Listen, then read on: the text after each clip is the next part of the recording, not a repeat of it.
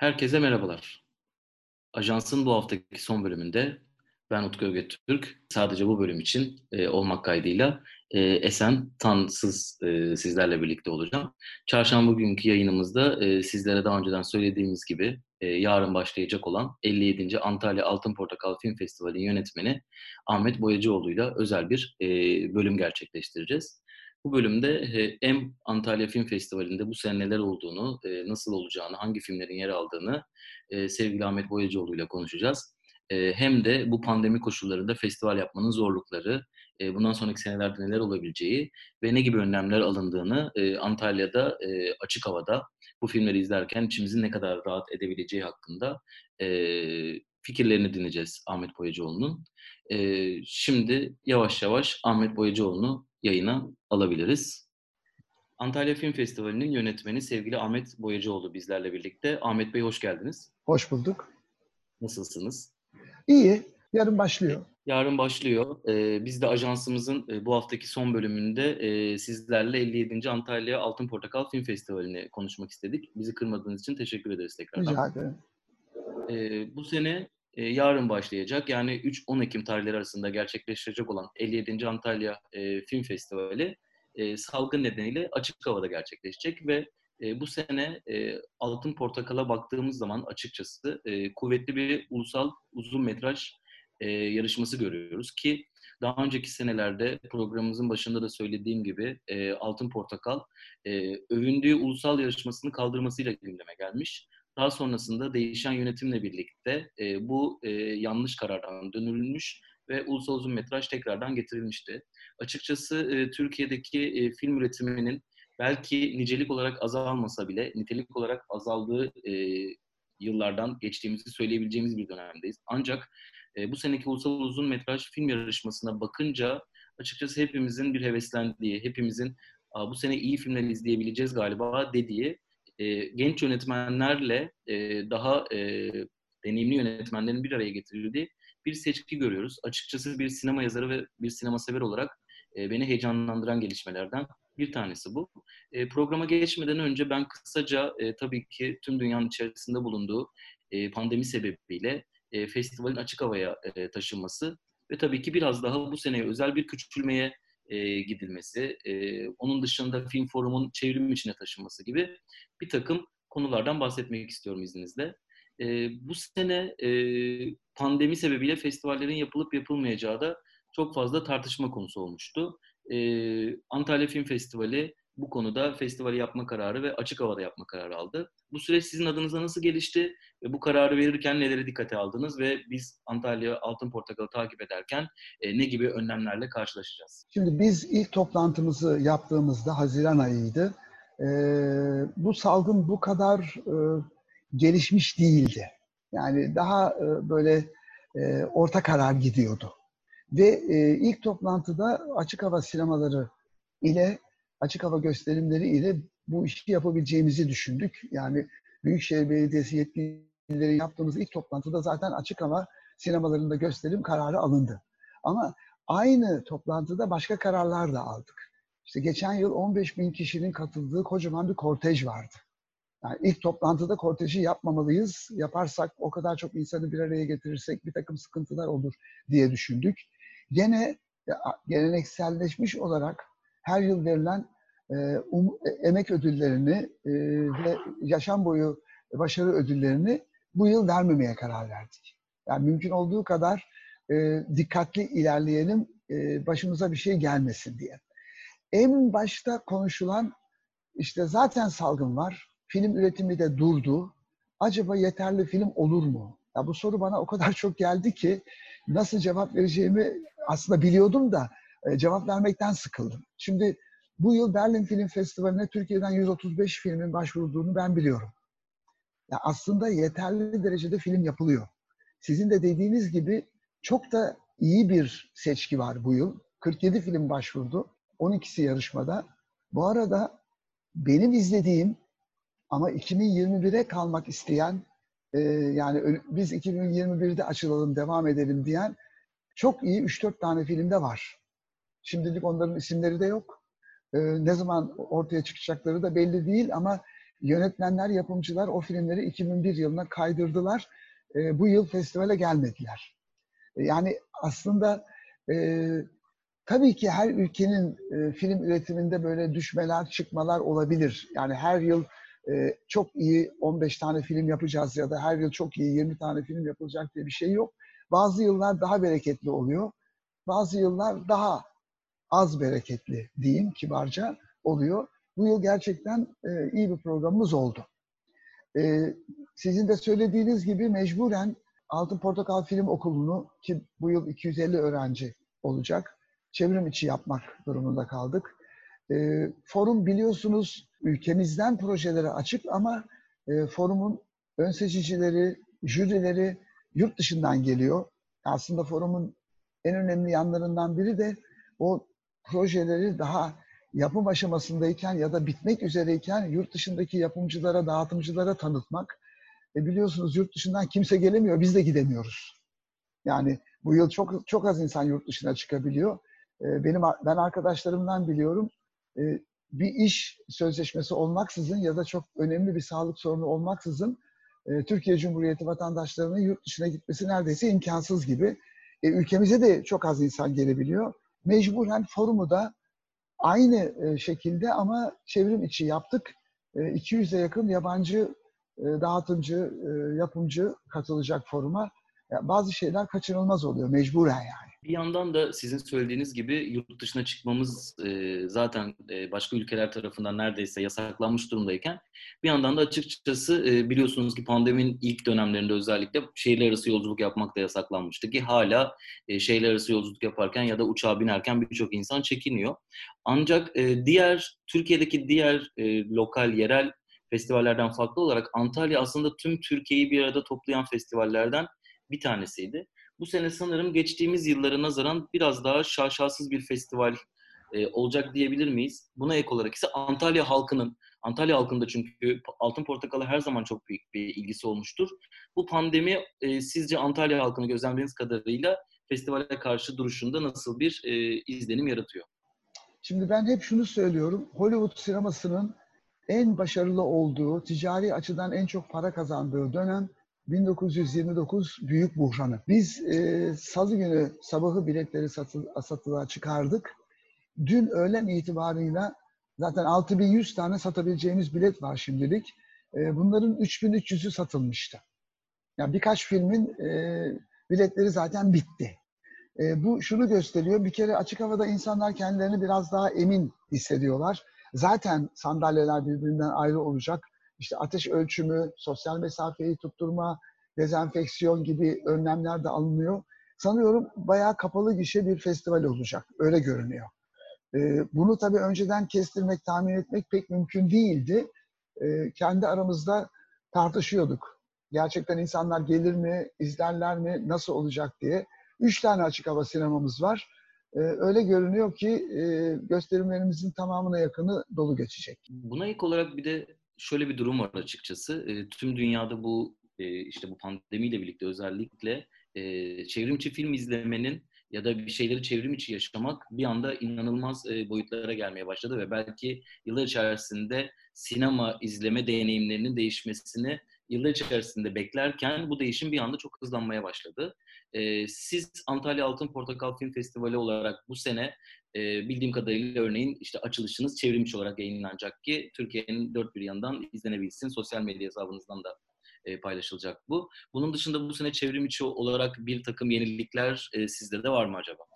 Şimdi e, Altın Portakal Sinema Okulu'nda e, sosyal medyayı kullanacağız. Yani çeşitli dersler, master class'lar, söyleşiler olacak. Ama filmlerimizin tamamı Türkiye'de ilk gösterim olduğu için hiçbirini çevrim içi e, olarak izleyicilerimize sunmayı düşünmedik. E çünkü biliyorsunuz artık teknoloji çok ilerledi. Ekrana düşen her şeyin korsanının çıkması çok rahat. Yani hani ticari e, şansı olan uzun metrajlı filmlerden e, başka bir de kısa ve belgeseller var. Ama kısa ve belgesellerin yönetmenlerine, yapımcılarına bile e, filmlerinizi çevrim içi gösterelim mi teklifinde bulunmadık. Çünkü filmler hakikaten çok yeni. Bir de kazayla korsana düştüğü zaman e, festival için de iyi değil, yapımcılar, yönetmenler için de iyi değil. e, ne yazık ki filmlerimizi e, daha geniş bir kitleye e, yayma imkanımız bu yıl olmadı, olmayacak. Yani olmasını düşünmedik de aslında. Festivalle ilgili son sorum, bir de ulusal, uluslararası e, yarışmadan bahsetmek istiyorum. E, filmlere baktığımız zaman çoğunluğu Venedik Film Festivali'den e, çıkma gözüküyor ve e, açıkçası ulusal yarışma gibi yine seyirciyi heyecanlandıran e, bir uluslararası yarışma var. E, buradaki filmler hakkında e, sizden e, önceden bizi heyecanlandıracak bir takım haberler e, almamız mümkün mü? Sizi heyecanlandıran filmleri duyuyoruz. Bu yıl çok tuhaf bir yıl. Yani biz bir Mart'ta Berlin Film Festivali'nden döndük. O sırada çok fazla bir şey yoktu. Ne Avrupa'da ne de Türkiye'de. Fakat Mart'ın onuna kadar salgın böyle hızlı bir şekilde gelişti ve Mart'tan itibaren bütün festivaller açıkçası çöktüler. Yani Cannes çok direndi, yaparım yaparım diye, olmadı. İşte Prag gitti, Cannes gitti, Karlovy Vary gitti, Saraybosna çok iddialıydı. Biz Savaş'ta da festival yaptık, buradan kesin yaparız diye. Saraybosna yıkıldı ve Venedik'te filmler açıldı. Bir de Cannes'ın bir seçkisi var. İşte elli dokuz film açıkladılar. Eğer biz festivali yapabilseydik bu filmler bizim programımızda olacaktı diye. Dolayısıyla biz de uluslararası uzun metraj yarışmasındaki filmleri seçerken açıkçası biraz bekledik. Ve şu an elimizdeki filmlerin neredeyse büyük bir çoğunluğu Venedik'ten, birkaç tanesi Cannes'dan, birkaç tanesi de bizim elimize başka şekilde ulaşan filmlerden. Yani çoğu bir ay bile olmadı Venedik'te gösterilen filmler. Birkaç tane Cannes'ın listesinden film var. Bir de dediğim gibi sağdan soldan topladığımız filmler var. Onlar da çok yeni. Yani o da güzel bir şey tabii. İnsanlar Venedik Film Festivali'nin programında ya da Cannes Film Festivali'nin programında okudukları filmleri izleme şansına sahip olacaklar. Açıkçası benim çok tercih ettiğim bir şey değil.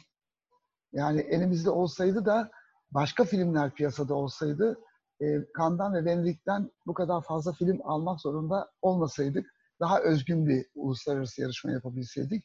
Ama bu yıl mümkün olmadı.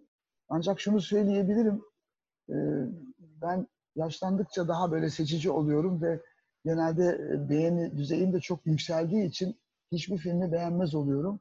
Ama şu an için uluslararası yarışmadaki on filmimizin açıkçası hepsini beğendiğimi söyleyebilirim. O da hoş bir sürpriz olacak Antalyalılar için sanıyorum. Son olarak e, Altın Portakal dışında bir soruyla e, yayınımızı tamamlamak istiyorum izninizle. E, siz aynı zamanda bir sinema insanısınız. E, sadece Altın Portakal'la ilgili e, konuşmak e, sizi karşımızda bulmuşken biraz e, eksik kalırdı diye düşünüyorum. E, bütün dünyadaki bu pandeminin bu kadar yaygınlaşmasıyla birlikte e, en çok etkilenen sektörlerden bir tanesi bildiğiniz üzere sinema sektörü oldu. E, tabii bu etkilenme ilk başta aslında bütün sektörün tamamını neredeyse kapsıyordu. E, çünkü setler durdu, e, filmler bir anda vizyona girememeye başladı ki nereye vereceklerini de şaşırdılar filmlerin. Sonra bir anda dijitalleşme başladı ki bildiğiniz üzere başka sinema e, BluTV ile bir anlaşma yaptı ülkemizdeki, başka ülkelerde de benzer çalışmaların yapıldığını gördük. Ama son kertede artık Ekim ayına geldiğimizde sinema sektöründe en çok etkilenen e, kategorisinin sinema salonları olduğunu görmekteyiz. Ee, özellikle Fransa'da, e, Almanya'da, İngiltere'de, İtalya'da e, sinema salonları için çok büyük e, yatırımlar yapılmaya başlandı. Özellikle devlet tarafından. Bugün bir haber gördüm. E, Amerika'da işte Martin Scorsese, David Fincher gibi önemli isimlerin üyesi olduğu Amerikan Yönetmenler Birliği e, meclise bir e, dilekçe vererek sinema salonlarını e, önümüzdeki yıllarda yaşamaya devam edebilmesi için mutlaka bir destek oluşturulması gerektiği konuşuluyor. Bir yandan da dijitalleşme aldı başını gidiyor. E, artık neredeyse Netflix üyesi olmayan e, ya da lokal e, streaming platformlarına üye olmayan e, kimse kalmadı. Herkes en azından bir platforma üye ve bir şekilde filmleri oradan izlemeye e, başladı. Sizce e, sevgili Ahmet Boyacıoğlu, sinema nereye gidiyor diye sormak istiyorum. Şimdi eğer ulusal sinemamızdan konuşacak olursak, ki bence ondan konuşmak lazım, onunla konuyu açmak lazım. Ülkemizde iki yüze yakın film üretiliyor. Tam sayı belli bile değil. Ancak bu iki yüz filmden sadece otuz tanesi ticari sinemalarda gösterim şansı buluyor. Başka sinema biliyorsunuz farklı bir yöntem uygulamaya çalışıyor. Çok güzel bir proje vardı bundan yedi sekiz yıl önce. Her kentte en az bir film, bir sinema olsun. Büyük kentlerde Ankara, İstanbul, İzmir gibi daha fazla sinema olsun. Ve bu filmler, Türkiye, bu e, sinemalarda Türkiye'de üretilen filmler gösterilsin ve bakanlık da bu sinemalara bir katkıda bulunsun. Bu, yani Sayın Ertuğrul Günay'ın bakanlığı sırasında gündeme geldi. O konuda çalışmalar yapılırken bakan değişti. Bizim ülkemizde sık olur ve bu proje kaldı. Şimdi bizim, Avrupa'da bunun benzerleri var. Europa Cinemas, e, Ee, Avrupa'da üretilen filmleri gösteren sinemalara bir takım destekler veriyor. Bu destekler ciddi destekler, bayağı para destekleri. Mesela Ölimaj'ın da e, Türkiye'de Avrupa e, filmleri gösteren, Türk filmleri gösteren sinemalara verdiği bir destek vardı. Yani bizim mutlaka mutlaka yerel ya da ulusal sinema endüstrisini destekleyecek bir yöntem bulmamız lazım. Şu an için bütün sinemalar kan ağlıyor. Çok az insan sinemaya gidebiliyor. Yani burada bir, tabii ki kapalı mekan korkusu var. Ama ikincisi, e, ekonomi çok iyi durumda olmadığı için bazı insanlar da ekonomik nedenlerle sinemaya gitmiyor. Şimdi Netflix'e yirmi dokuz liraya üye olmak var. İki haneye, üç haneyi idare etmek var. O işleri benim kızım yapıyor. Biz üç hane yirmi dokuz liraya Netflix'ten film izliyoruz.